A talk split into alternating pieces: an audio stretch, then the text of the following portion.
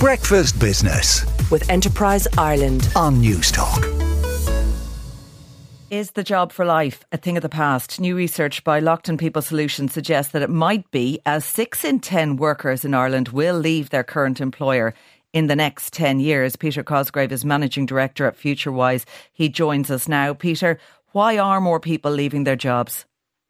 Well, Claire, I think firstly, uh, we are in a full employment market, and actually, uh, results will always be skewed when there's lots of jobs out there. So I think that's the first thing. If we were in a recession now, you might have a slightly different answer. But I almost think it's almost too low. I think um, the idea of people even staying five or 10 years with the same employer um, is somewhat out- outdated compared to how much what we're seeing in the marketplace. So I think one of the main reasons is uh, we are going to work a lot longer. So reality is, whisper it quietly, but our kids will probably be working well into their 70s uh, if life expectancies continue to go up. So the idea of working for one employer just seems a little outdated if that's the case. When you're seeing people move jobs, um, is it moving from one job to an equivalent in another company, or are we seeing a trend toward, towards total career changes?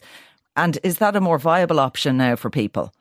Uh, Well, we're seeing both. I think the interesting thing is um, we are all a little bit more concerned about our jobs with ChatGPT and AI and so forth.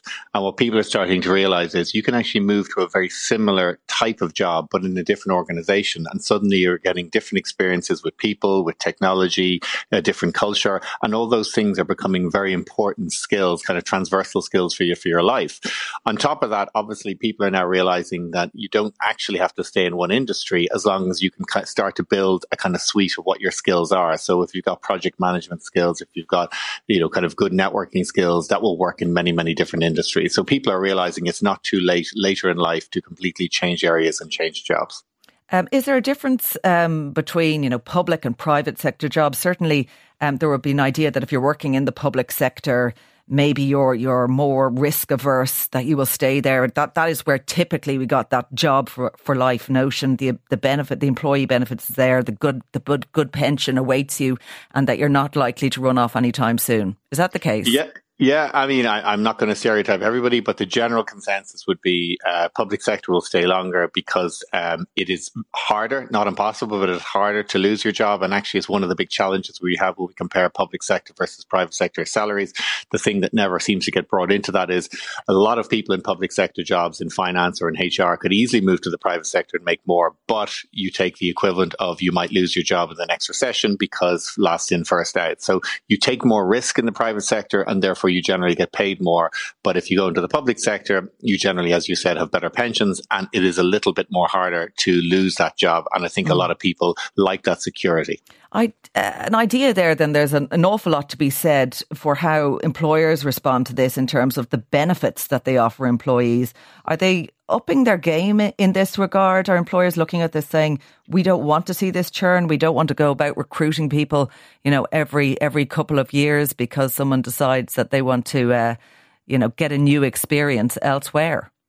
Yeah, they definitely are. I mean, um, interestingly, because things are moving so fast with jobs, employers just cannot be agile enough in terms of giving their employees the right training and skills development, which is one of the reasons why employees are taking that among themselves and going, hang on, I'm going to have to take a little bit more control of my, my own career uh, if I'm going to make sure that I still have a job in 10 or 20 years.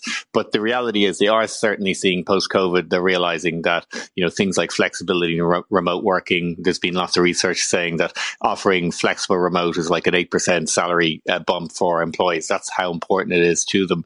And I think many organizations are struggling with the idea that if they're trying to get people coming in every day of the week, they're actually going to lose employees. So employers definitely have to up their game in terms of the offering that they're giving their And certainly employees. not always, as you're saying, there's salary incentives there, but maybe more in the area of upskilling, allow more flexible work options. And, and that's the way that you will keep uh, people in a job for longer.